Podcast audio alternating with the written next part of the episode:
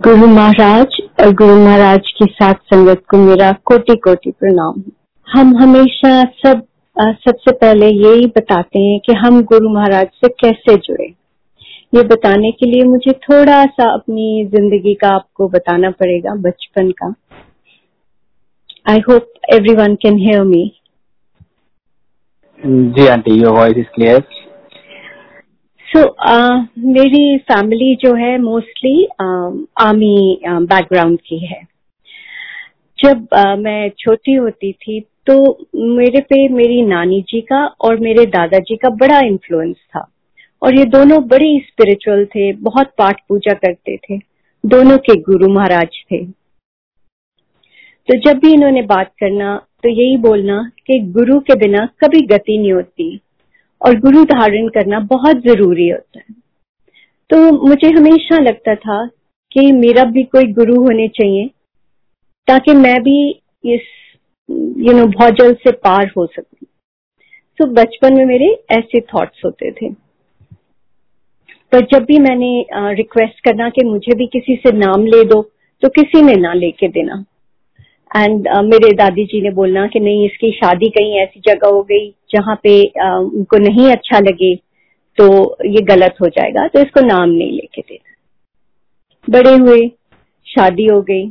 शादी ऐसे घर में हुई जहाँ वो गुरु ग्रंथ साहब जी को बहुत मानते थे पर कोई गुरु को नहीं मानते थे। वो सोचते थे कि गुरु ग्रंथ साहब जी ही गुरु है। अब यू नो जब शादी होती है तो आदमी इतना इन्वॉल्व हो जाता है अपने सारे कामों में कि भगवान आपके हमेशा बैक सीट ले लेते हैं। तो ऐसे ही मेरे साथ हुआ। ज़िंदगी निकलती गई। आस्ते आस्ते बच्चे हो गए। यू नो हर के लाइफ में टाइम आता है। जब हम पीछे मुड़ के देखते हैं और सोचते हैं कि क्या ज़िंदगी है you know you have children you have a house आपके पास सब कुछ है। भगवान का दिया हुआ। पर एक मन में ना एक हमेशा एक खालीपन सा होता था कि नहीं देर इज़ समथिंग मोर यही नहीं है सिर्फ़ ज़िंदगी। तो ऐसे ही मतलब मेरा वो स्टेज चल रही थी जब मुझे लग रहा था कि नहीं ये नहीं है। मुझे मतलब शांत नहीं हूँ मैं अंदर से। तो मेरे दादाजी मेरे पास आए और हम बैठे हुए थे तो मुझे बोलते हैं कि बेटा मैंने ना तेरे भाइयों को आ, के नाम पे ज़मीन लगवा दी है सारी। और तेरे लिए तो बेटा मैंने कुछ नहीं रखा। तू बता तेरे को क्या चाहिए। तो मैंने उस दिन अपने दादाजी को बोला, मैंने कहा बापू जी आप कहते हो ना कि गुरु से बढ़ के कोई धन नहीं होता। तो आप मेरे लिए प्रे करो कि मुझे गुरु मिल जाए। ही क्लोज हिज आईज और उन्होंने मेरे लिए प्रे किया। उसके कुछ दिन बाद मैं चंडीगढ़ आ गई। मेरे पेरेंट्स चंडीगढ़ में थे। जब मैं आई तो मेरे मदर मुझे बोलते हैं कि, बेटा ठीक ना? गुरु महाराज आए हुए हैं, अपने घर पे बिल्कुल सामने, है ना? तो would you like to go तू जाना चाहेंगी. मैं क्या हाँ मम्मा डेफिनेटली शाम आई, हम गए। जैसे ही गेट पे पहुँचे, मुझे इतनी ज़्यादा फ्रेग्रेंस आई कि मैं बता नहीं सकती। और मैंने सोचा, मैंने कहा, बड़ी अगरबत्तियाँ लगाई हुई हैं इन लोगों ने इतनी ज़्यादा fragrance it's almost overpowering you अंदर गई तो फ्रेग्रेंस बढ़ती जाए। आगे गुरुजी बैठे हुए थे। मैं उनके पास गई, उन्होंने बात करी मेरे से थोड़ी बहुत अच्छा तू मेरठ तो आई है? मैं क्या हाँ जी। तो मुझे याद नहीं है, उन्होंने मुझसे थोड़ी देर बात करी। और मैं साइड में उनके पास बैठ गई।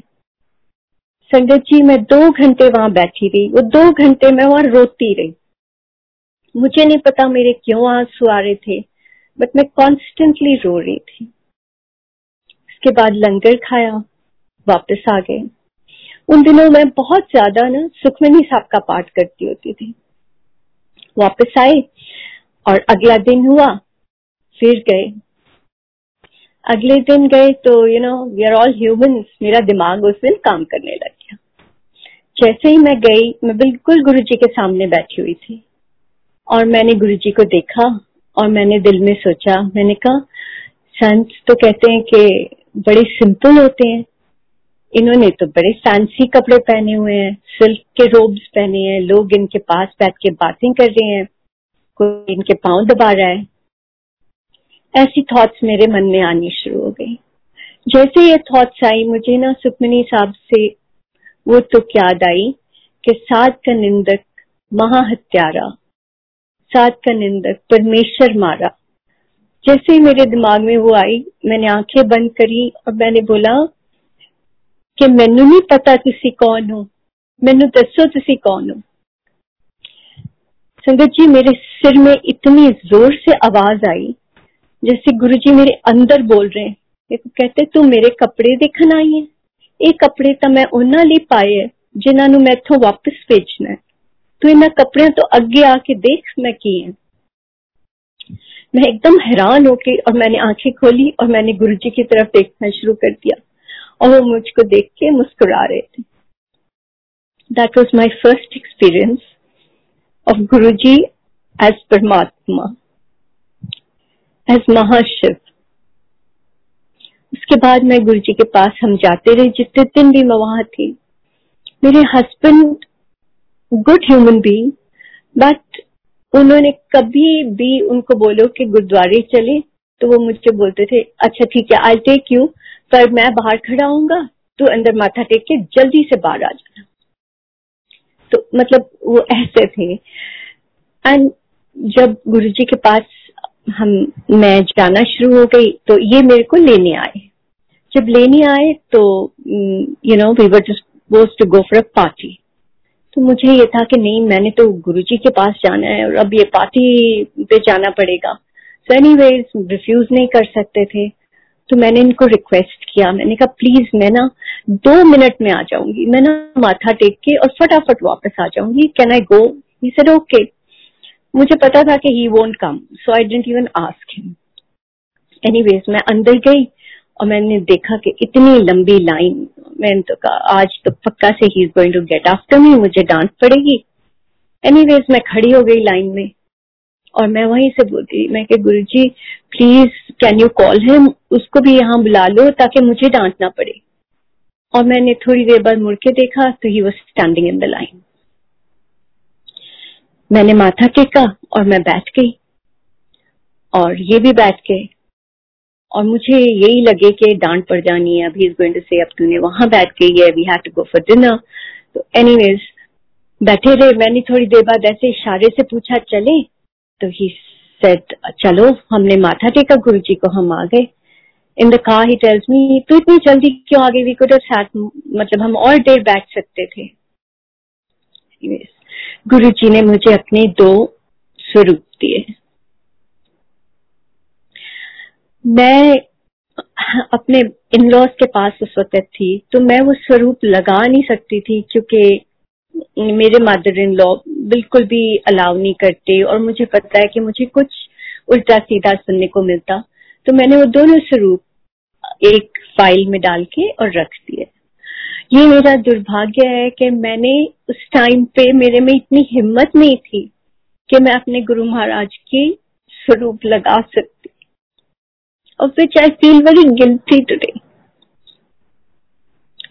Anyways, that is life. हम हम में सब में कुछ ना कुछ कमजोरियाँ कमियाँ होती हैं उसके बाद मेरे हस्बैंड की पोस्टिंग जो थी लेबनन हो गई my husband was very fond of his drink मतलब पीने के शौकीन थे लेबनन पोस्टिंग हो गई और वो लेबनन चले गए। अपनी यूनिट के साथ ही वो उस वक्त यूनिट को कमांड कर रहे थे हेड कर रहे थे। वहाँ गए और मैं गुरु जी के पास बीच बीच में आ जाती थी। मेरठ में थे हम तो जब भी मेरे को मौका लगता था, मैं गुरु जी के पास आ जाती थी। तो ये लेबनन में जब गए तो वहाँ जाके बहुत ज़्यादा बीमार हो गए। और मुझे मैसेज आया कि he is not well and that I am suppose to come right away उस दिन मैं वहाँ से, उस दिन शिवरात्रि थी और मैं शिवरात्रि को हमेशा व्रत रखती होती थी। तो I am from a Sikh family पर पता नहीं क्यों मैं शिव जी में बहुत बिलीव करती थी। तो मैं जब आई दिल्ली तो दिल्ली में इनकी यूनिट का एक पार्ट मतलब एक हिस्सा वहीं पे होता था, दिल्ली में ही टेंट्स में थे ये लोग। तो मैं वहाँ उनके पास पहले पहुँची। तो उन लोगों ने मुझे बोला कि, मैम, आप खाना खा लो। फिर मैं कहूँ, नहीं, आप मुझे गुरु जी के पास ले चलो। मैंने खाना नहीं खाना। इंसिस्टेड के, मैम, आप खाना खा लो, फिर हम आपको गुरु जी के पास ले जाएँगे। अब मेरी हालत ऐसी थी कि मैं उनके साथ इंसिस्ट नहीं करना चाह रही थी। तो मैंने प्लेट पकड़ ली। और जैसे ही मैंने फ़र्स्ट बाइट ली तो मीट था। और मेरे को इतना मन मेरा खराब हुआ। मैंने कहा, नहीं, मैं नहीं खा सकती। आज शिवरात्रि और तुम लोगों ने मुझे मीट दे दिया I don't want to eat चलो, आप मेरे को गुरु जी के पास लेके चलो। संगत जी, मैं इतनी बार गुरु जी के छोटे मंदिर गई थी, पर उस दिन मैं दो घंटे घूमती रही। मुझे रास्ता ही नहीं मिला। I can't even show them the way मतलब मैं बिल्कुल गुम गई। और जब मैं वहाँ पहुँची तो सुदामा बाहर आए तब तक साढ़े ग्यारह करीब हो गया था। तो सुदामा को मैंने बोला, मेरे को गुरु जी को मिलना है, मुझे किसी तरह भी गुरु जी से मिलके जाना है, मैंने बिना मिले नहीं जाना। उसने बोला, बहन जी, आप ना यहीं से माथा टेक दो गुरु जी ना अपने पाठ करने चले गए हैं। आप यहाँ ही से माथा टेक दो गुरु जी तो सबकी अरदास सुन लेते हैं। मैंने वहीं से माथा टेका और मैं वापस आ गई। आई वेंट टू लेबनन वहाँ पहुँची तो इनका हाल बहुत ज़्यादा खराब था। His liver had packed up completely और डॉक्टर ने बोला कि मैक्सिमम हम तीन महीने देते हैं। या तो लिवर ट्रांसप्लांट करना पड़ेगा और ही विल नॉट सर्वाइव और ये 2000 की बात है। उन दिनों liver transplant was not an easy thing India में तो होता नहीं था। अब्रॉड होता था जाके बहुत लंबी वेटिंग होती थी you know for getting a liver anyway I was really बिल्कुल ब्रोकन मेरे को इतना ज़्यादा मतलब तकलीफ़ थी उस वक्त ये सुन के जब मेरे को उन्होंने ऐसे बोला। बट कुछ नहीं कर सकता आदमी। सो so, वहाँ से हम यू you नो know, मैं वहाँ से इसराइल गई। इसराइल पता करके आई। वहाँ बहुत अच्छे डॉक्टर्स थे। But then again my husband just refuse he was very मतलब वो बहुत, जो बात बोल देते थे, उससे हटते नहीं थे। He said I am not going anyway मैं कहीं नहीं जा रहा हूँ. एनी वेज वहाँ से हम आए इंग्लैंड मेरी सिस्टर इंग्लैंड में थी। इंग्लैंड में हम कुछ दिन रुके और वहाँ पे भी we took him to the best hospital there he went to the hospital वहाँ अंदर जाके and he walked out he says no मैंने नहीं दिखाना किसी को. मतलब मेरी सिचुएशन ऐसी हो गई थी, एक तो मुझे इस बात का दुख कि पता नहीं क्या होगा वेदर ही विल सर्वाइव और he will not survive and he was least bothered but इनकी ऑफिशियल टिकट थी तो ये एक दिन मुझसे पहले आए और मेरी टिकट अगले दिन की थी सो आई केम लेटर मेरे मदर जब हम लेबनन में थे, गुरुजी के पास गए और उन्होंने गुरुजी को बोला कि गुरुजी तरह, इस तरह हो गया है। तो गुरुजी ने उनको कुछ बोला कि आप ऐसे कर दो। ये सब गुरुजी के चोचले होते थे। हम मतलब वो सिर्फ़ हमारे लिए ये करते थे कि हमें लगे कि कुछ हो गया है। उन्होंने थोड़ी मतलब ये छोटे छोटे टोटकों में थोड़ी, गुरुजी ने तो आपको ब्लेस करना है तो एक नज़र से आपको ब्लेस कर देना है। और आपके सब काम सही हो जाने। एनीवेज मेरे मदर को जो उन्होंने बोला, मेरे मदर ने कर दिया। अगले दिन जब मेरे हस्बैंड पहुँचे तो मेरे मदर उनको लेके और गुरुजी के पास गए। उन्होंने गुरुजी को माथा टेका और पीछे जाके बैठ गए। और मेरे मामा को बोलने लग गए कि, तुसी मम्मी, मैनू इथे लै आए हो। इथे की हो जाएगा? है ना? एवं आजकल साध जड़े है, इट पुट्टिया पंजाबी में बोलते हैं कि अगर ईट उठाओ तो साध मिल, साधु मिल जाते हैं। आप मेरे को कहाँ लेके आए हो? मैं इतनी तकलीफ़ में और आपने मुझे यहाँ पीछे बैठ के वो गुरु जी को उल्टा सीधा पता नहीं क्या क्या नहीं उन्होंने बोला। अगले दिन मैं पहुँची तो मैं गुरु जी के पास गई और मैंने गुरु जी के पास बैठ के मैंने कहा गुरु जी मेरे मुँह से कुछ निकल ही नहीं रहा था। मैं कहा गुरु जी प्लीज़ लालजी ठीक कर दो। गुरु जी मुझे ना डांट के इतनी ज़ोर से गुरु जी ने डांटा, कहते, नास्तिक है, मैं की कर सकता है? और मैं ना एकदम से डर के मैं कोने में बैठ के और रोना शुरू हो गई। मैंने कहा, जब इन्होंने कुछ नहीं करना तो फिर तो कुछ हो ही नहीं सकता। आई वॉज़ वीपिंग गुरु जी ने थोड़ी देर बाद मेरी तरफ़ देखा और मुझे बोला, इधर आ। और मुझे भी कुछ ऐसे ही बोला कि, ऐसे कर दे, ऐसे कर दे। अच्छा जी, मैंने जाके कर दिया। उसके बाद में हर रोज गुरु जी के पास शाम को पहुँच जाती थी, क्योंकि हम दिल्ली में थे वी वेन दो सो आई टू कम मैं गुरु जी के पास हर रोज शाम को आई वुड गो टू गुरु जी संगत जी, सबसे पहले जो हुआ, मेरा डर आस्ते आस्ते निकलने लग गया। मेरे को शांति सी आ गई मन में। बैठी होती थी गुरु जी के पास। और एक दिन जब मैं गुरु जी के पास से वापस गई हूँ रात को तो मैं सो रही थी। सोते सोते मुझे एकदम से ऐसे लगा जैसे किसी ने टेंट का फ्लैप खोला है। आई वॉज़ स्लीपिंग सो मेरे को ना ऐसे लगा कि आई एम ड्रीमिंग और एकदम से मुझे आवाज़ आती है, और गुरु जी कहते, उठ जा हूँ सुती पई है। मैं उन्हें ठीक करना आया। मैं डर के मारे उठ के बैठ गई और मैं सुखमनी साहब का पाठ करने लग गई। पंडित जी right in the centre of my forehead जहाँ पे बिल्कुल बीच में जहाँ हम बिंदी लगाते हैं, वहाँ पे अंदर मेरे एक ऐसे जैसे कैमरा का अपर्चर खुलता है ना, जब हम जो पुराने कैमरास होते थे, उनमें जब आप उनको ऑन करते थे तो एक अपर्चर सा खुलता था। ऐसे मेरे सेंटर में एक अपर्चर सा खुला और गुरुजी वहाँ पे लाल चोले में बैठे हैं। और मैं कहती उठ हूँ उन्होंने मैं ठीक करने आए और आई वॉज़ सो स्केयर और मुझे समझ ही नहीं आ रहा था तो मैं सुखमनी साहब का पाठ ही करती जा रही थी।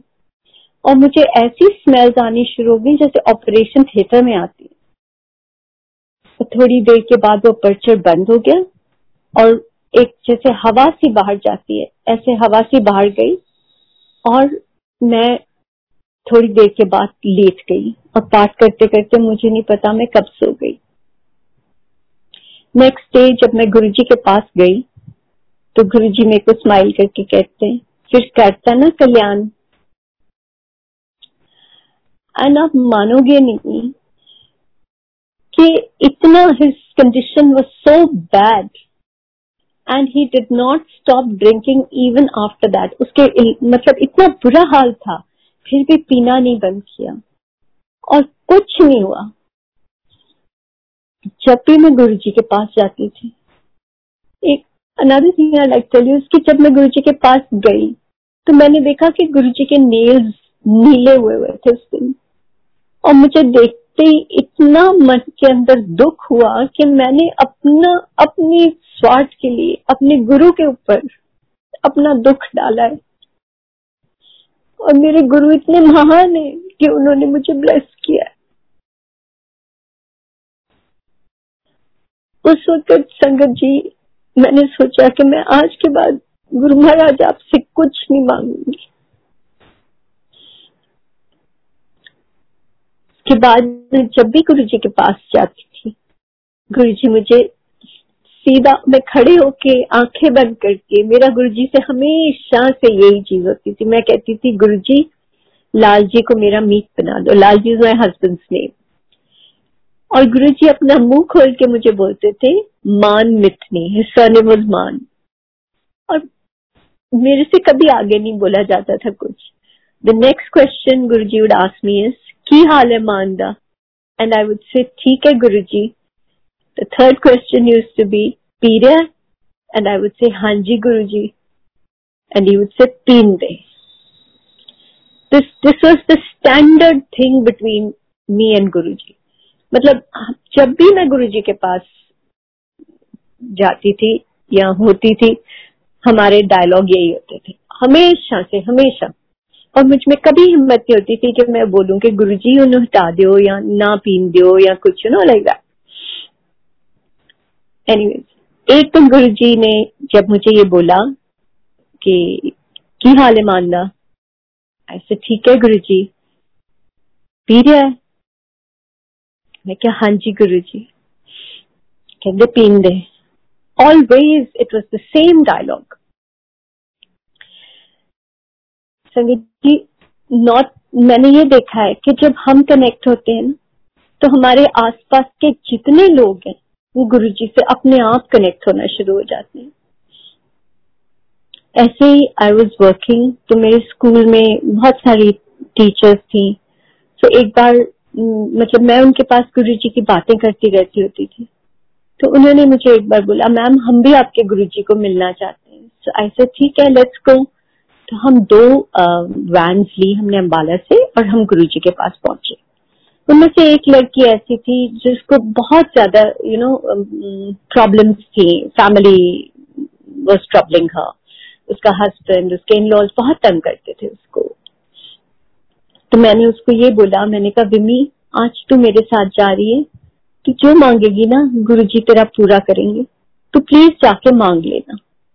हम गए जैसे ही मैं अंदर गई, अब गुरु जी को तो नहीं पता ना कि मतलब हमें तो लगता था कि गुरु जी को क्या पता कौन आया मेरे साथ। जैसे ही मैं लाइन में खड़ी हुई, मैंने गुरु जी को माथा टेका तो गुरु जी आगे से मैंने कहते अच्छा तो आज ट्रक पर के ले आई? मैं क्या हाँ जी गुरु जी और मैं साइड में बैठ गई। जैसे ही विमी ने माथा टेका तो शी वॉज़ अ साई भक्त तो मैंने देखा कि ये गुरु जी इसको पहली चीज़ बोलते हैं, मंग की मंगते और ये लड़की ने अपना आँखें बंद की और साइड में बैठ गई और इससे कुछ बोला ही नहीं गया। दूसरे भी जितने लोग गए थे गुरु जी ने उनसे बात करी, उनको ब्लेस किया। जब हम वापस आए तो मैंने कहा, विमी, तूने क्यों नहीं बोला गुरु जी से? कहती, मैम, मुझे तो गुरु जी वहाँ दिखे ही नहीं। मुझे तो साईं बाबा दिख रहे थे। तो मैं क्या बोलती? कहती, पता नहीं, मेरे से तो बोला ही नहीं गया। तो sangat ji what I am trying to say कि गुरु जी हर एक को ब्लेस करते थे, हर एक को। और उसे ऐसे ब्लेस करते थे, जिस फॉर्म में वो भगवान को जानते थे, उसी फॉर्म में उनको दिखते थे और उनको ब्लेस करते थे।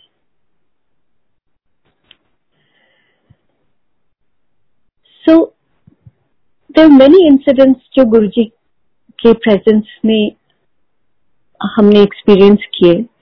उनमें से तीन इंसिडेंट्स मुझे बहुत विविडली याद है और वो मैं आपके साथ शेयर करना चाहूँगी। कि एक बार एक लेडी थी शी मस्ट भी पैंसठ एक साल की होंगी वो। वो आई गुरु जी के पास और आके और उन्होंने गुरु जी के पाँव में पहली बार आई थी। और गुरु जी के पाँव में उन्होंने आके और एक पैकेट सा रख दिया।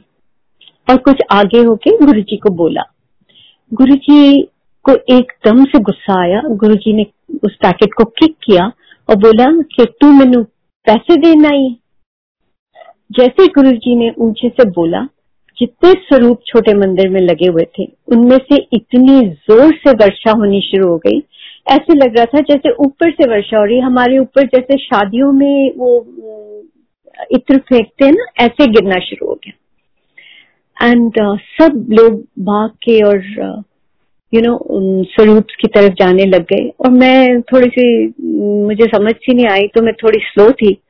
और मैं मैंने देखा कि मैं अकेली बैठी रह गई हूँ। I still trying to process कि ये हो क्या रहा है? इतना मतलब कहाँ से आ रहा है अमृत? तो गुरु जी अकेले बैठे रह गए। मैंने जाके पहले गुरु जी को माथा टेका कि आ तो यहीं से है मैंने सोचा, चलो, मुझे मिलेगा तो ठीक है, नहीं तो इट्स ओके फिर जब दूसरों ने बैठ के तो मैंने भी थोड़ा सा देखा तो चखा और मीठा था, बहुत मीठा, शहद के जैसे टेस्ट ऐसे ही मेरे हस्बैंड जो गुरुजी को बिल्कुल नहीं मानते थे आस्ते आस्ते उनकी भी गुरुजी में आस्था बढ़ गई। ऐसे ही हम एक बार जब गए तो गुरु जी अपने साइड बोर्ड पे छोटे मंदिर में एक साइड बोर्ड पड़ा होता था, उसके ऊपर सैर करके आए थे और बैठे थे। तो जैसे ही हम पहुँचे तो गुरु जी ने मेरे हस्बैंड ने जैसे ही माथा टेका गुरु जी ने अपना हाथ ऊपर किया और प्रसाद मतलब कड़ा प्रसाद, ऊपर से and he gave it to him तो second incident I like to tell you is कि एक बार ऐसे गुरु जी के पास ना कोई ना कोई मिठाई लेके पहुँच जाते थे। मतलब जो भी कुछ घर में अच्छा होता है तो हम ऑब्वियसली मीठा मीठा शेयर करते हैं सबके साथ। तो गुरु जी के पास कोई एक छना मुर्गी के एक डब्बा लेके आया उस टाइम संगत काफ़ी थी सत्तर अस्सी लोग बैठे होंगे वहाँ। तो गुरु जी ने वो डब्बा लिया और सबको बांटना शुरू कर दिया। गुरु जी के छोटे छोटे हाथ पर एक हाथ से गुरु जी देते थे और हमारे दोनों हाथों से चीज़ गिरनी शुरू हो जाती इसे बड़ी मुश्किल से हम संभालते थे। इतना मतलब उनके हाथ में बरकत कह लो या भगवान के हाथ में क्या आप कहोगे बरकत क्या हो तो है ही बरकत ही बरकत है और क्या है। सो so, ऐसे उन्होंने देना शुरू कर दिया सबको भर भर के वो दिए जाए। वो डब्बा थोड़ी देर बाद कवर करें, उसको हिलाएँ, वो फिर भर जाए। तो ऐसे ही उनके पास एक lady I think Rama aunty खड़ी थी।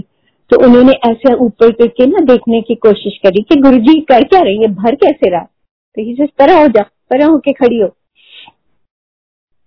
एक बार ऐसी गुरु जी की सिंहासन के पीछे मैं खड़ी थी। और मुझे इतनी ज़्यादा वाइब्रेशन आ रही थी उस दिन कि मैं बता नहीं सकती मुझे ऐसे लग रहा था जैसे एक फ़ील्ड होता है वाइब्रेशन का और मैं उसमें खड़ी हूँ। गुरु जी ने मेरी तरफ़ पीछे मुड़ के देखा और मुझे कहते अगे आ जा और थे ना खड़ी हो अगे आ जा। सो so, अब इतना कुछ मेरे साथ हुआ और मैं इतनी मूर्ख थी कि मैं फिर भी सोचती थी कि गुरुजी तो यू you नो know, कोई नाम नहीं देते कोई मंत्र नहीं देते तो मैं कैसे परमात्मा को पाऊँगी? और मैं क्या करती थी? जिधर भी देखो, मैंने पहुँच जाना कि यहाँ से मुझे नाम मिल जाए, वहाँ से मुझे नाम मिल जाए। और मुझे ये समझ ही नहीं आ रही थी कि मेरे सामने परमात्मा बैठे हैं। अब मैं इतनी ब्लेस्ड हूँ कि मुझे गुरु के रूप में परमात्मा खुद मिले तो मुझे समझ नहीं आई चाहे मेरे अंदर इतने ज़्यादा चेंजेस आने शुरू हो गए। आई स्टार्टेड टू नोटिस कि मैं जब गुरु जी के पास जाती थी, मेरा एक ना एक कोई चीज़ गुरु जी ले लेते थे। और मैं अंदर से साफ़ होती जा रही थी। मुझे दूसरों के लिए इतनी दया आनी शुरू हो गई। मेरे पास किसी ने भी अपना दुख रोना तो मुझे उसका दुख ऐसे लगना जैसे मेरा अपना दुख है। और मैंने उनको बहुत यू you नो know, अपनी तरफ़ से दिलासा देना। क्रिटिसाइज तो हम हम दुनियावी लोग हैं हम नहीं हट सकते। हमारे जैसे ही किसी कोई भी हमारे साथ कुछ भी गलत करता है या हमें कुछ अच्छा नहीं लगता है तो हम क्रिटिकल हो जाते हैं और क्रिटिसाइज ज़रूर करते हैं। चाहे हम ऊपर से ना करें मन में हम जज करते हैं क्रिटिसाइज करते हैं। मेरा वो भी आस्ते आस्ते कम होना शुरू हो गया। जब भी मैं किसी के पास बैठती थी और वो लोग कुछ ऐसा कर रहे होते थे जो बुरे कदम हमारे बढ़ाता है। मैंने अंदर से मेरे वाइग्रू वाइग्रू ऐसे मेरी आवाज़ आनी शुरू हो जानी। मतलब तो मैंने जाप शुरू कर देना। ये सब मेरा गुरु जी के प्रेजेंस में हुआ। मतलब एक होते हैं संत महाराज, जो तुम्हें एक मंत्र देते, उस मंत्र को करके तुम अपना स्पिरिचुअल जर्नी में आगे जा सकते हो। और यहाँ परमात्मा थे जो तुमको कुछ नहीं करने को बोलते थे और तुमको बदलते तुमको अंदर से साफ़ कर देते थे, तुम्हें प्योर बनाने, बनाते थे। पर हमारे आँखों पे पर्दा होता था। हमें नहीं समझ आ रहा था कि हमारे साथ क्या हो रहा है, कि हमारे को परमात्मा ब्लेस करने आए हैं, हमारे को अपने साथ उन्होंने जोड़ा है। हम गुरु को नहीं चूज़ कर सकते, गुरु हमको चूज़ करते sangat ji we are extremely extremely blessed so blessed that I can't tell you कि हमारे को परमात्मा एक गुरु के रूप में मिले हैं। इससे बड़ी ब्लेसिंग हो ही नहीं सकती। और ये छोटी छोटी दुनिया की जो चीज़ें हैं, ये तो हम गुरु जी से मांगते ही रहते हैं। पर हमने कभी गुरु जी को ये नहीं बोला कि गुरु जी ਤੁਸੀਂ ਸਾਨੂੰ ਆਪਣੇ ਨਾਲ ਜੋੜੋ ਜੋ ਵੱਡੀ ਚੀਜ਼ ਹੈ ਜੋ ਉਹ ਚੀਜ਼ ਹੈ ਜੋ ਸਾਨੂੰ ਤੁਹਾਡੇ ਨਾਲ ਇੱਕ ਕਰ ਦੇਗੀ ਸਾਨੂੰ ਉਹ ਬਲੇਸਿੰਗ ਦਿਓ जब मैं गुरु जी को सैटरडे को मिल मिलने गई तो जब हम गुरु जी के पास में बैठी थी उस दिन पता नहीं मुझे क्या हुआ this is in May that's just a few days Guru ji left his Chola the Saturday before that जब मैं गई तो पता नहीं उस दिन मुझे क्या हुआ, मैं बैठ के और रोना शुरू कर दिया पीछे। कोई रीजन नहीं था, पता नहीं मेरे क्यों आँसू आते जा रहे थे। उस दिन जब मैंने गुरु जी को माथा टेका तो वही स्टैंडर्ड गुरु जी कहते, मैं दिल सोचा, मैं गुरु जी लाल जी ना मेरा मीत बना दो। गुरु जी कहते, मान मितनी नेक्स्ट थिंग इज़ की हाल मानना ऐसे ठीक है गुरु जी पीरियड मैं क्या हाँ जी गुरु जी कहते पीन दे उस दिन पता नहीं मुझमें कहा से हिम्मत आई तो मैंने कहा आगे से मेरे मुँह से निकल आते गुरु जी मैं मैनू कहते तू मेरे को बैठ जा उस दिन गुरु जी मतलब हम सबको जब लंगर हो जाता था सबको बोलते थे अच्छा जाओ जाओ यू you नो know, ऐसे करके हाथ से इशारा करते थे। उस दिन आई वॉज़ लकी मुझे नहीं बोला मैं बैठी रही। तो गुरु जी अंदर गए अपने कमरे में तब थोड़े से लोग रह गए थे। अपने कमरे में गए अपना चोला बदल के आए और मैं नीचे बैठी हुई थी आके मेरे बिल्कुल पास बैठ के। और उस दिन गुरु जी बड़े पेंसिव से मूड में थे मतलब थोड़े जैसे हम सोच में होते ना, ऐसे थे उस दिन। और उसके बाद पता लगता है कुछ दिनों बाद के गुरु जी ने अपना चोला छोड़ दिया है।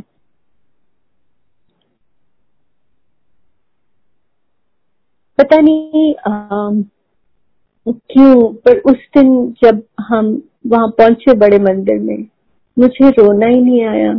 मैं बस बैठ के देखती रही। मुझे लगा कि नहीं गुरु जी कहीं नहीं गए। गुरु जी इतने है। गुरु जी कितने जा ही नहीं सकते। गुरु जी हमेशा कहते नाल नहीं पर हम you know we are human beings कुछ देर बाद ऐसे लगना शुरू हुआ गुरु जी तुम कितने चले गए? सानू कौन है देखने वाला? साडा कोई नहीं रह गया। जब भी कोई मुश्किल आती है, या कुछ भी होता है, मन उदास होता है तो गुरु जी की मतलब ऐसे लगता है कि हम गुरु जी के पास भाग के पहुँच जाते थे। शायद नहीं भी दुख होता था, मन उदास ही होता था, तब भी वहाँ जाते थे तो ऐसे ही मन शांत हो जाता था। तो एक दिन आई रिमेम्बर के गुरु पूर्णिमा थी। ये कुछ दो दो साल की बात है। तो हम मंदिर, बड़े मंदिर में गए, मैं और मेरी डॉटर और हम गए तो बहुत आपको पता ही है वहाँ पे कितनी भीड़ होती है। तो हम लाइन में लग गए। काफ़ी देर से हमारा टर्न आया। हम अंदर गए। जब अंदर गए तो आपको पता है सारे बोलते हैं, जल्दी करो जल्दी करो। तो ऐसे आपको आगे आगे धक्का से दिए जाते हैं, निकलो निकलो निकलो करके हो रहा होता है। तो हमको शायद वो बहुत ऑड लगता है क्योंकि हम तो गुरु जी के पास जाते थे ऐसे जैसे अंदर चल के चले गए जाके माथा टेका बैठ के। तो अब ऐसे लगता था कि यू you नो know, क्या हो रहा है हमारे साथ यहाँ? जैसे मैं अंदर पहुँची तो उन्होंने हमें बैठने भी नहीं दिया और बोला चलो चलो आंटी चलो माथा भी नहीं टेकने दिया।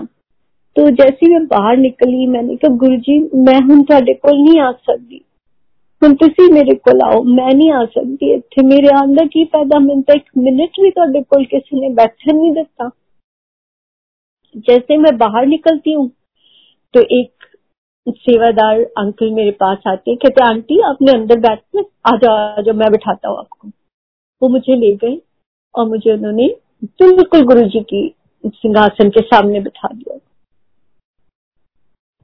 और मैं मैंने दिल में सोचा कि देखो हम सोचते हैं कि गुरु जी हमारी बात पता नहीं सुनते हैं कि नहीं सुनते पर गुरु जी तो इतनी पास हो के आपकी छोटी से छोटी बात भी सुनते हैं।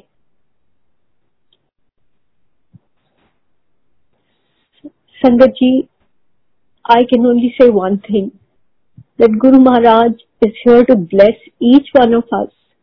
वो हर एक की बात सुनते हैं। हर एक हर एक चाहे हम हम हमारे कैसे भी कर्म हो, वो हमें अपने साथ जोड़ लेते हैं तो हमारा सब कुछ सब कुछ वो संवारते we are extremely extremely blessed and there is nothing beyond him. He is God Almighty. ये बात जो नई संगत है, उनको समझ है पर जो हम थे, हमें समझ नहीं थी। हमें नहीं पता था, पता नहीं वो कैसे हमारी आँखों पे पर्दा डालते थे। हमें लगता था हाँ गुरु जी है। और गुरु जी हमें ब्लेस कर देते हैं। पर हमें कभी एहसास नहीं उन्होंने होने दिया कि वो परमात्मा है। चाहे इतनी इतनी हमारे साथ यू नो ऐसे ऐसे इंसिडेंट्स हुए हैं ऐसे ऐसे मिरेकल्स हुए हैं, फिर भी हमें समझ नहीं आई। So all I can say May Guruji bless each and every one of you. May He be there for all of us and may He take us on this spiritual journey और हम हमें वो अपने साथ एक कर लें जय गुरु जी